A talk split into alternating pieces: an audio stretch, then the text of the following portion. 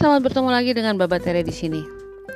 Ini adalah podcast tentang sesuatu yang akan paling membingungkan teman-teman. Jadi jangan khawatir kalau satu kali mendengarkan nggak masih bingung, nah silakan di lain waktu di tilik kembali, disimak kembali. Tapi kalau udah ngerti, lalu kita ngerti esensi dari hal yang paling penting dalam hidup yaitu kosong itu isi, isi itu kosong. Jadi ada seorang yang sangat terkenal yang followersnya itu wah banyak banget ya. Dan sangat-sangat uh, mempengaruhi ribuan orang yang mengikutinya dari channel YouTube-nya. Dan dia mengatakan bahwa nggak mungkin uh, kita harus tiba pada kesadaran kekosongan. Karena kalau kosong berarti Tuhan nggak ada dong. Jadi nggak mungkin uh, nggak mungkin tujuannya adalah kekosongan berarti nggak ada Tuhan. Jadi itu benar-benar suatu ajaran yang mempengaruhi banyak sekali orang tentang esensi kosong itu isi isi itu kosong. Jadi Baba lalu akhirnya pikir Baba mau sharing tentang perspektif Baba. Nanti teman-teman tinggal melihat dan mencari perspektif diri sendiri. Jadi adalah kebenaran menurut perspektif Baba.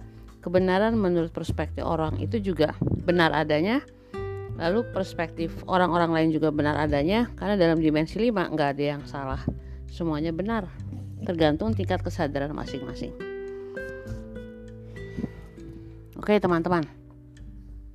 Kita mulai dengan kata kepenuhan. Fulfillment. Kepenuhan itu dilahirkan dari kekosongan. Nah, karena apa?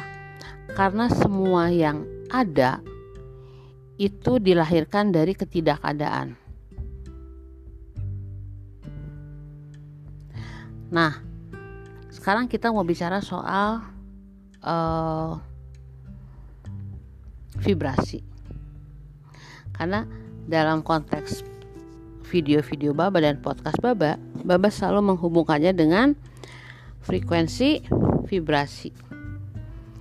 Cuman kali ini ditambah dengan satu kata yaitu sound. Sound itu artinya suara ya. Pos di mana posisi suara dalam konteks vibrasi. Nah, teman-teman, kita kembali lagi ke logika tadi ya. Jadi kalau misalnya semua kepenuhan dilahirkan dari kekosongan dan semua yang ada dilahirkan dari ketidakadaan dan jika segala sesuatu yang ada di semesta ini terdiri dari vibrasi, maka secara logika segala sesuatu itu dilahirkan dari sesuatu yang sifatnya statik. Karena vibrasi itu kan dia selalu dinamis, dia selalu moving, bergerak, ya. Maka segala sesuatu yang dinamis itu dilahirkan dari hal yang bersifat statik. Nah, Lalu pertanyaannya, di mana relasi antara keheningan dan kebisingan atau silence dan sound? Teman-teman, dari masa ke masa, dari satu peradaban ke peradaban yang lain, itu satu hal ya yang dikatakan tentang kelahiran kosmos, kelahiran semesta bahwa kosmos dilahirkan dari sebuah kata. Kosmos dilahirkan dari sebuah nama, dari sebuah nyanyian. Jadi kalau di dalam kitab Perjanjian Lama Kristen itu dikatakan bahwa yang menciptakan bumi adalah Sang Logos dan logos dalam bahasa Yunani itu artinya ide atau pikiran ya ide atau pikiran atau kata tapi ingat ketika sebuah kata sebuah nama sebuah lagu sebuah kata kerja itu belum diekspresikan dalam bentuk tulisan itu semuanya berupa suara semuanya berus, ber, berupa sound. Maka sound itu selalu dihadapkan dengan silence. Jadi kebisingan atau suara itu selalu dihadapkan dengan keheningan. Nah, masalahnya di peradaban dimensi ketiga ini kita selalu melihat segala sesuatu yang berbeda itu sebagai sesuatu yang konfliktual, sesuatu yang bertentangan. Padahal enggak, enggak seperti itu terutama dalam konteks silence dan sound ya. Nah, kalau kita lihat ilmu fisika, suara atau sound itu tidak bisa memproduksi dirinya sendiri. Harus ada dua objek yang saling berinteraksi yang menghasilkan sebuah gelombang. Baru terbuatlah atau terbentuklah atau terciptalah sound atau suara. Jadi, ya. Jadi sound walau termasuk sound yang berasal dari kata kerja atau dari kata benda atau dari lagu atau dari nama atau dari musik itu dilahirkan dari sesuatu yang asal mulanya tidak bisa kita sentuh atau tidak tidak eksis. Jadi itu nanti sejalan dengan logika dari awal. Dikatakan bahwa kepenuhan berasal dari kekosongan ya. Lalu keberadaan dilahirkan dari ketidakadaan. Maka suara itu dilahirkan dari silence atau hening. Jadi segala sesuatu itu berasal dari nothing. Nothing itu dalam bahasa akar katanya itu not not itu adalah lahir. Jadi ketika kita berbicara soal nothing itu kita bicara tentang sesuatu yang akan dilahirkan. Atau dia berasal dari kata empty. Empty itu artinya kosong itu dalam akar kata bahasa Latin vacare atau vakansi itu artinya nggak terisi.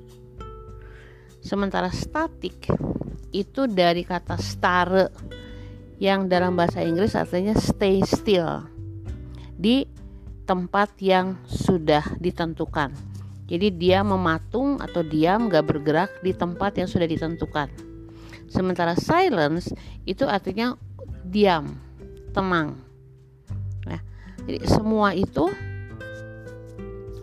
adalah asal muasal dari berbagai hal yang kita uh, kita uh, letakkan di suasana atau eksistensi atau kata-kata yang berseberangan dengan kata-kata tadi.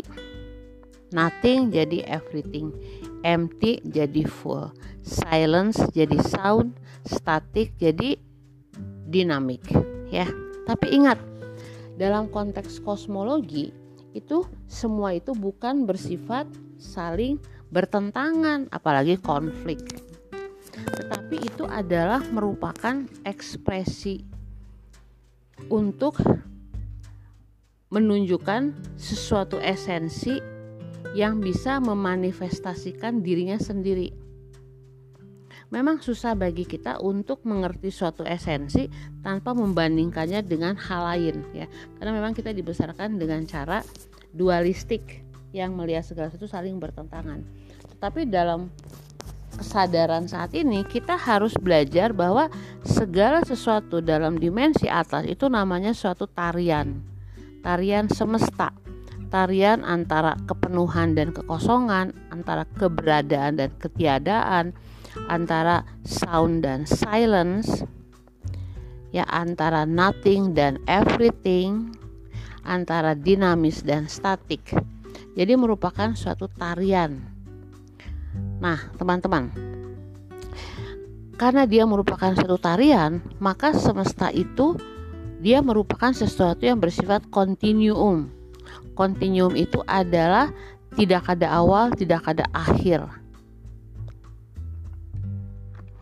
Jadi itu seperti dalam gambar ular yang memakan ekornya sendiri dia terus berputar di situ. dan ini adalah berhubungan dengan ekspresi.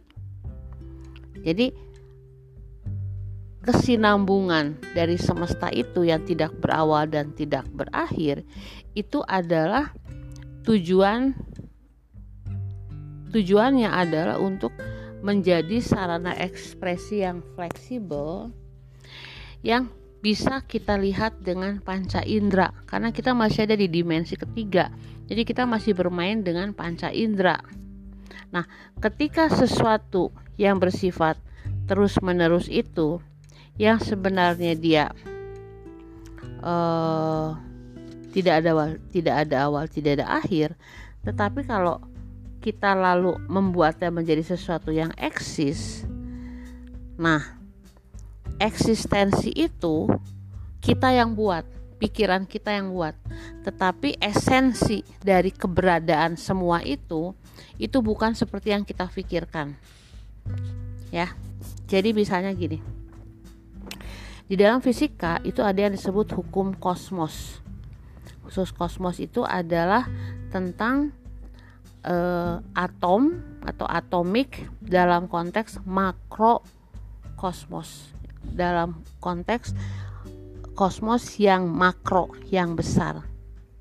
Tetapi hukum kosmos itu tidak menjelaskan hubungan di hubungan-hubungan yang ada di dalam mikrokosmos ya tentang atom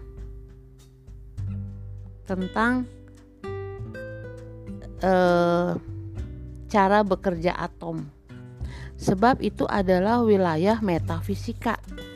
Metafisika ada sesuatu yang melampaui panca indera ya sesuatu yang melampaui melampaui hal yang bisa kita sentuh secara fisik. Kita lihat secara fisik kita raba secara fisik, kita rasa secara fisik, kita dengar secara fisik. Nah, jadi kita sekarang harus mulai belajar sesuatu yang bersifat metafisika, sesuatu yang bersifat melampaui kemampuan panca indera kita untuk mengerti sesuatu. Maka apa yang disebut ketiadaan itu dia itu pada saat yang bersamaan merupakan keberadaan. Lalu siapa dulu? Siapa yang duluan ada? Nothing atau everything? Itu nggak bisa dijawab karena nanti pertanyaan yang sama diberikan kepada uh, pertanyaan siapa yang menciptakan Tuhan, ya. Karena kan nggak ada awal, nggak ada akhir dia merupakan sesuatu yang bersifat kesinambungan, kontinuum. Kita tidak bisa mempermasalahkan everything dulu atau nothing dulu. Kita nggak bisa mempermasalahkan antara uh, isi dulu atau kosong dulu. Ya, itu sifatnya metafisika. Tetapi itu bisa dimengerti kalau kita tahu bahwa segala sesuatu itu bersifat kontinuitas yang tidak ada hentinya ya itu aja dimengerti itu harus dimengerti jadi kita bisa melihat segala sesuatu secara metafisik nah di dalam kehidupan manusia itu kita selalu punya kecenderungan untuk mencari apa pun itu yang membuat endorfin dan morfin yang ada di otak kita itu diaktifasi, di discharge. Ya. Nah, kenapa? Karena apa yang membuat kalau dalam bahasa para narkoba itu getting ya, yang getting high. Apa yang membuat uh, kita merasa tinggi dalam feeling itu membuat kita merasa bahwa uh, ada sesuatu yang bersifat chaotic atau kacau balau yang menghancurkan keteraturan.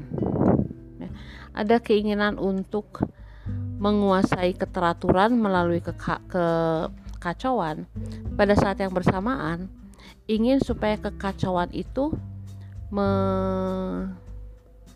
me apa ya menenangkan uh, menenangkan atau menciptakan ketidakkacauan ya, atau kenyamanan atau keamanan.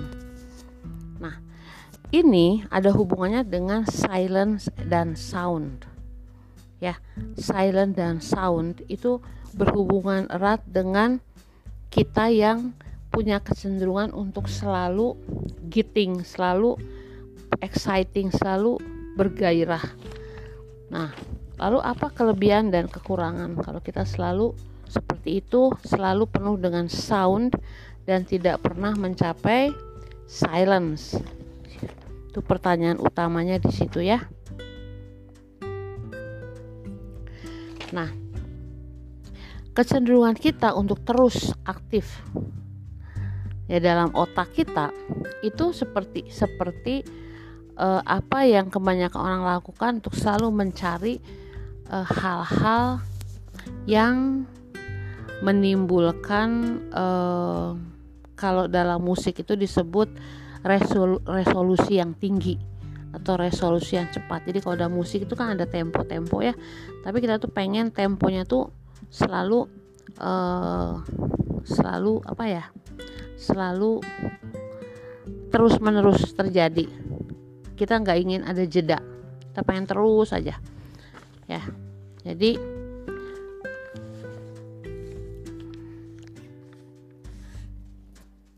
kita sekarang kembali lagi ke semesta.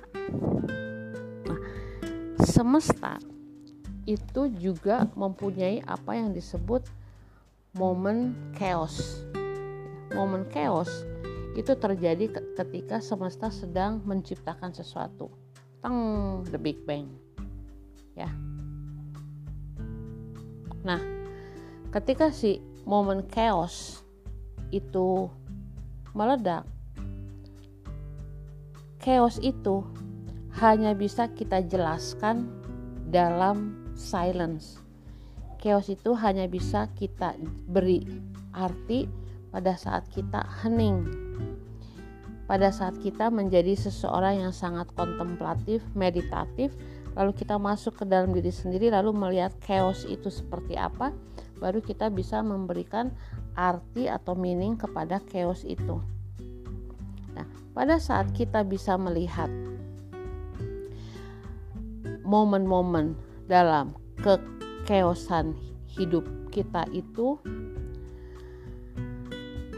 dalam keadaan silence, pada saat itulah kita mengerti segala sesuatu.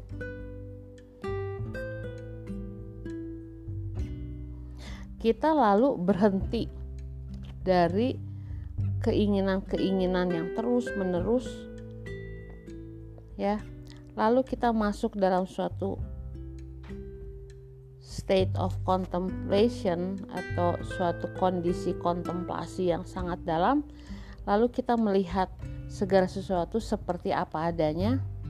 Kita melihat segala sesuatu sebagai bukan segala sesuatu dan kita bisa melihat keharmonisan dalam kekeosan itu, pada saat itulah kita masuk kepada dunia atau kesadaran kosong. Ya, jadi silence, chaos, kosong itu adalah nama-nama lain tapi mempunyai esensi yang sama. Karena ketika kita masuk pada kosong atau pada vacuum atau pada void atau pada nothing lalu kita tiba pada suatu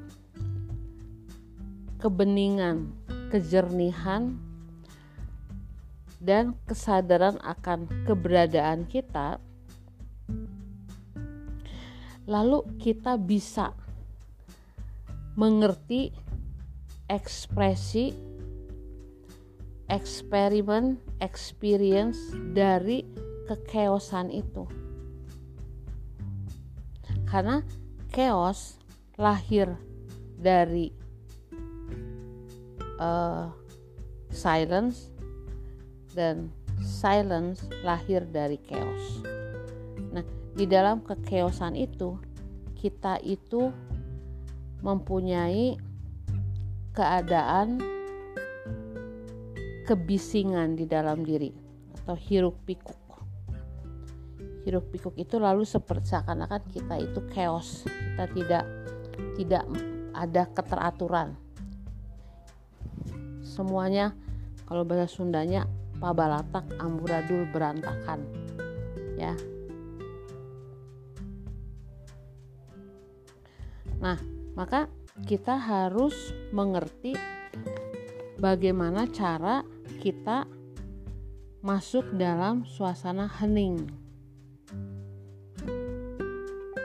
Nah, silence atau hening itu tidak menelan atau tidak mengabsorb suara karena apa? Karena silence itu adalah keharmonisan dari semua suara yang ada dalam kechaosan. Semua kehiruk pikukan yang ada di dalam pikiran kita, jiwa kita, badan kita itu hanya bisa kita dengar ketika kita mencapai titik keheningan, keheningan batin. Pada saat itulah kita bisa memberi arti pada kehiruk pikukan hidup kita. Jadi, meditasi atau kontemplasi terutama itu tidak untuk meredam suara-suara yang ada di dalam pikiran kita dan yang ada di luar diri kita.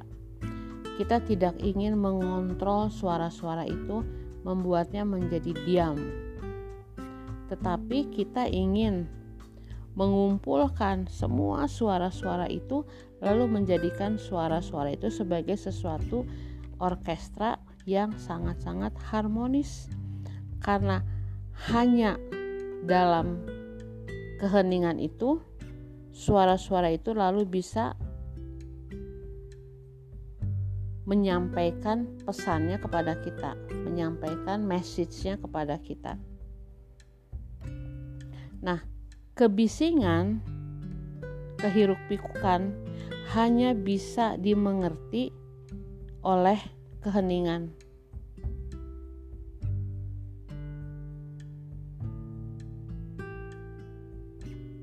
Karena apa? Karena dalam keheningan itu kita bisa mengasimilasi segala sesuatu yang bervibrasi yang ada di sekitar kita, termasuk diri kita sendiri. Pada saat itulah kita menjadi semesta.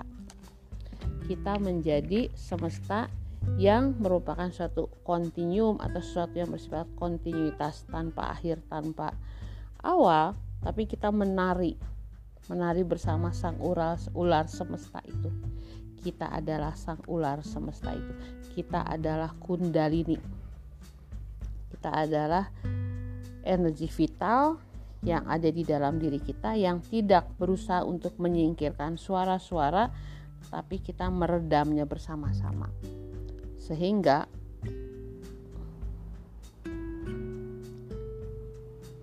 sound atau hiruk pikuk itu adalah keheningan. Kedua-duanya sama seperti Nothing is everything. Fulfillment is emptiness. Semuanya sama. Tidak ada yang saling bertentangan. Tidak ada yang saling konfliktual. Tidak ada yang saling apalagi berperang. Semuanya itu terjadi supaya kita bisa memberikan arti dari ekspresi suara-suara yang bising yang ada di dalam tubuh kita dalam keseharian kita. Lalu kita menemukan keharmonisan dari suara-suara itu. Pada saat itulah kita berubah menjadi vibrasi. Dan kalau kita sudah menjadi vibrasi kita bisa mengekspresikan kevibrasian kita itu melalui penciptaan lagu yang baru yang kita ciptakan. Ya teman-teman. Jadi semua yang saya bicarakan itu sebenarnya sama dengan nama-nama yang berbeda-beda. Jadi kalau misalnya kalau kita mau bicara dari sudut kosong adalah isi, isi adalah kosong, maka ketika kita ingin mengosongkan diri kita masuk ke zero point, bukan berarti kita menyingkirkan semua yang dalam tanda petik adalah isi dari otak kita. Ya. Nah, isi dari otak kita itu adalah gambaran dari apa yang mengisi otak kita, pikiran kita, perasaan kita yang terekspresikan lewat materi yang kita miliki di luar diri kita. Kendaraan, rumah, mobil, prestasi, relasi, dan lain-lain. Itu semuanya semua yang ada di luar diri kita itu itu ada di otak kita.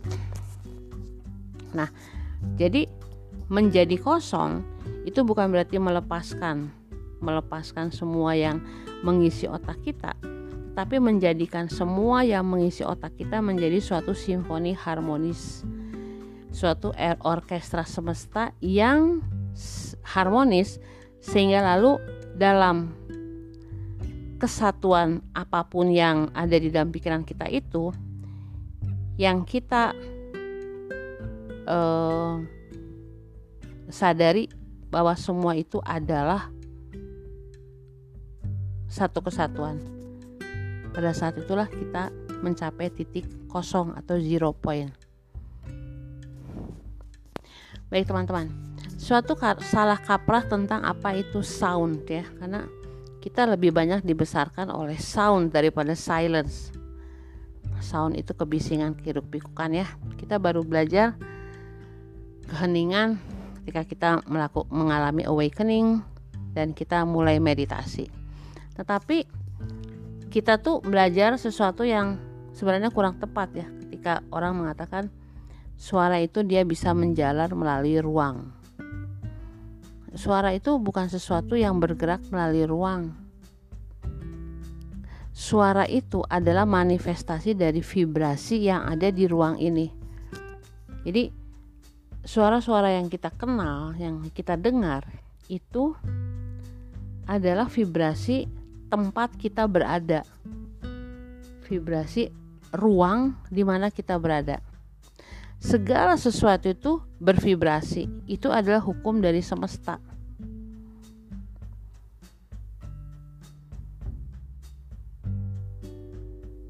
Jadi, karena segala sesuatu itu vibrasi dan bervibrasi, maka yang disebut ketidakadaan itu adalah kesatuan dari semua yang bervibrasi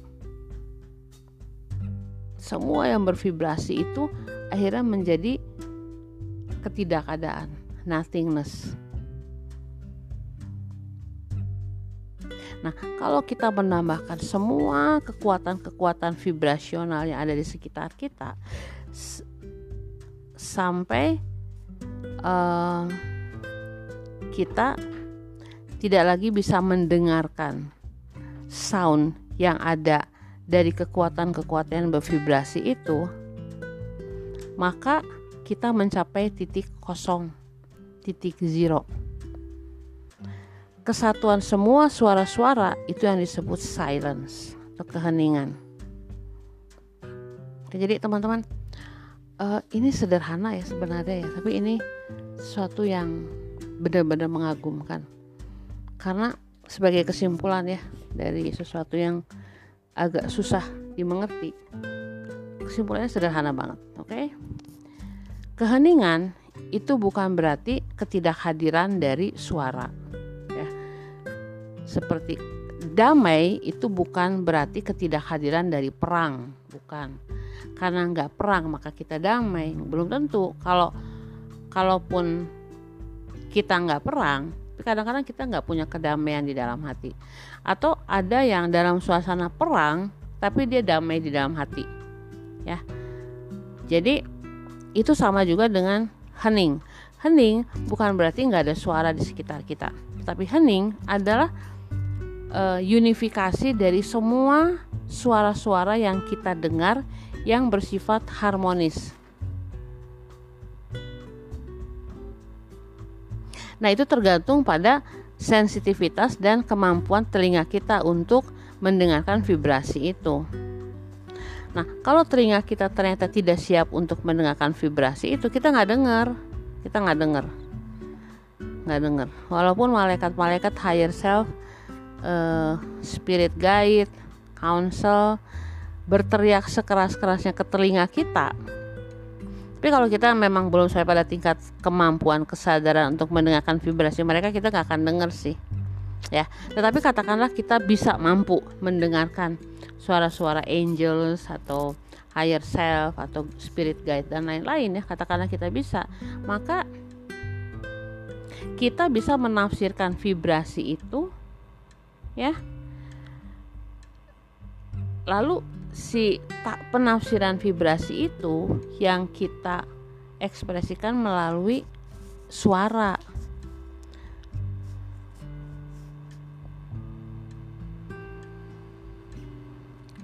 Ya. Jadi teman-teman, suara itu sebenarnya tidak ada di luar diri kita, dia adanya di dalam diri kita. Kita harus mempunyai kemampuan untuk mendengarkan suara-suara itu. Jadi ini menarik ya. Jadi kadang-kadang gini uh, pengalaman mungkin ini pengalaman babak supaya mempermudah teman-teman mengerti.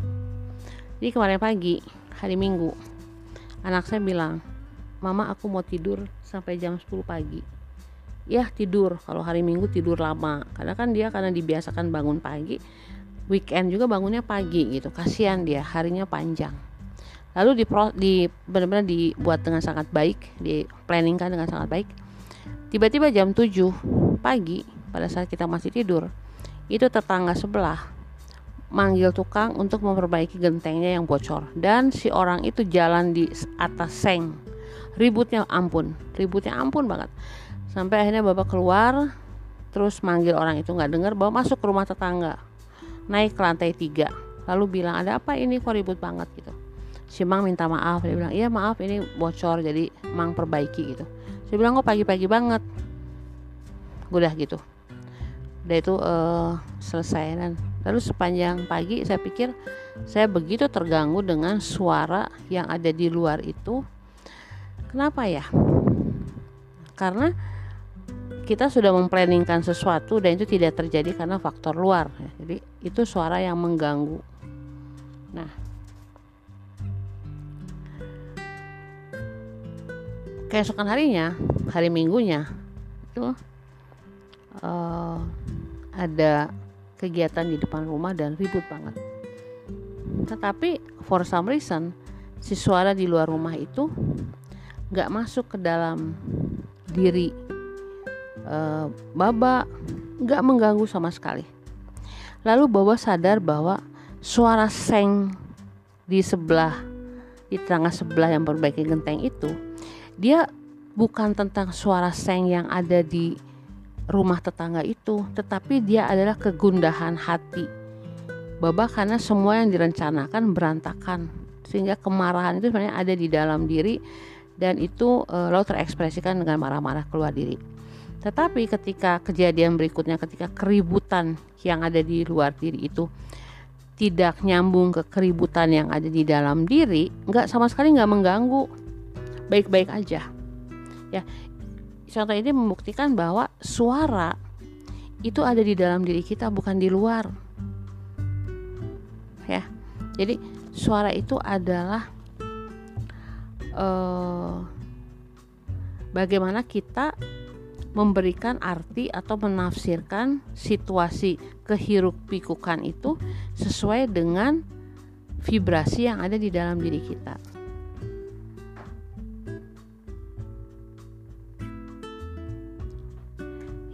Jadi sebagai vibrasi itu kita yang nangkap kita yang menentukan apa yang akan kita lakukan dengan vibrasi itu dalam suasana chaos kita yang memberikan arti pada kekeosan itu sehingga menyeimbangkannya menjadi uh, keteraturan kembali. Selalu permainannya di antara dua uh, polarisasi ya. Jadi semesta nggak pakai istilah dualistik tapi semesta memakai kata polarisasi. Jadi ada polarisasi antara dua hal yang bukan saling bertentangan tetapi merupakan satu kesatuan tanpa awal tanpa akhir. Dan itu yang harus kita uh, sadari itu yang harus kita sadari ya nah jadi kalau misalnya semua yang Baba jelaskan membingungkan Baba cuma punya cara Baba punya cara bagaimana caranya kita tiba pada kesadaran silence dan sound. Gini. Sebuah lagu apalagi sebuah musik klasik ya itu dia itu adalah uh, ketukan dari satu tangga nada ke tangga nada yang lain di satu not ke not yang lain. Terha tergantung hitungannya. Ada yang seperempat ada yang tiga perempat dan lain-lain. Nah otak kita itu punya kecenderungan untuk mencari mencari uh, apa ya tunes. Tunes itu apa sih?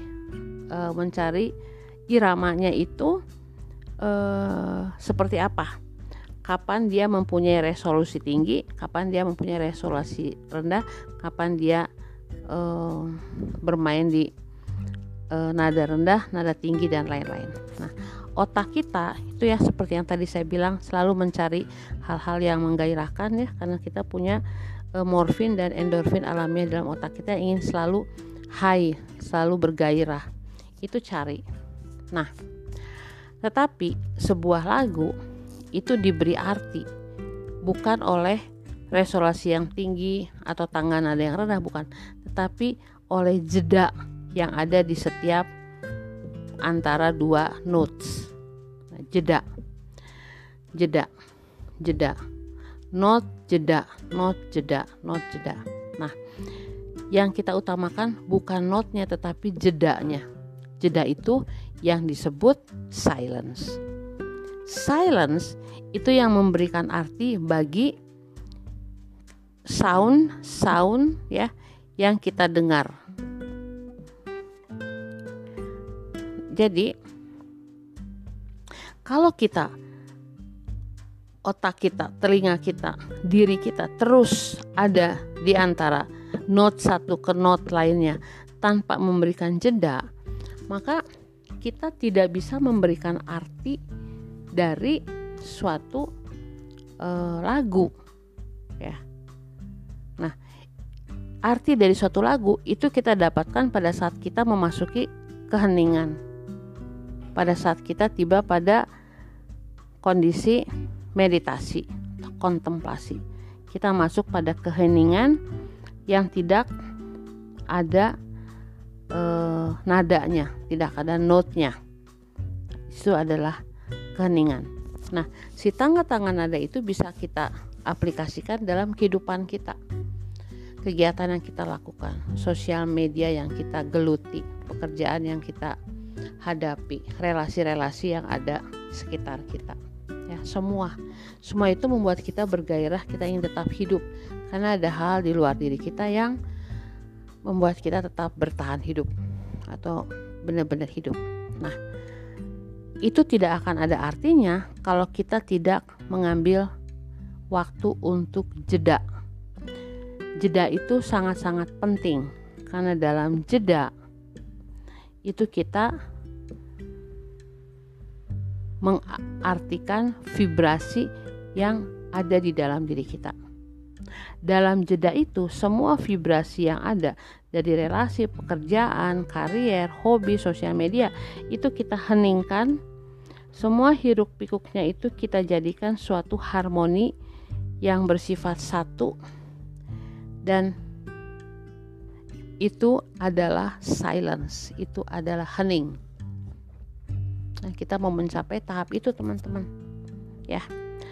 Oke, nanti saya buat YouTube channelnya dengan memberikan gambaran yang lebih bersifat uh, bersifat explo, explain explain explanatif explanatif deskriptif.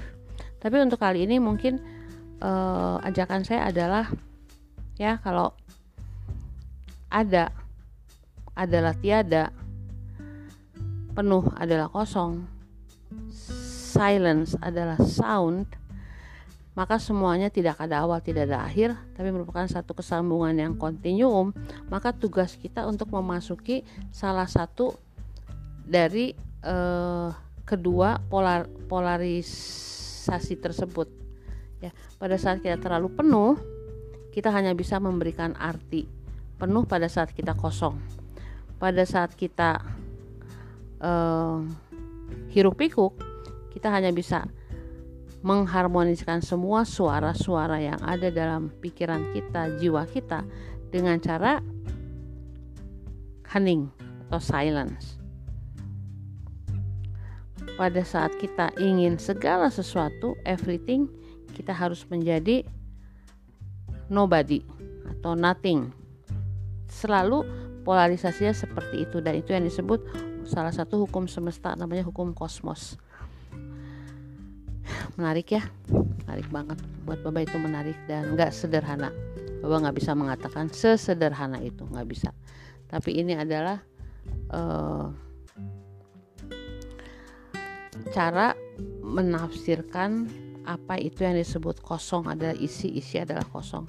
Bukan lagi merupakan sesuatu yang bertentangan konflik musuhan tetapi sesuatu yang bersifat kesinambungan, harmonis, kesatuan. Ya. Kita bisa menjadi bagian dari apa yang di awal podcast ini. Kita bisa menjawab pertanyaan, siapa yang menciptakan Tuhan? Oke teman-teman sampai sini saja. Namaste. Salam harmoni.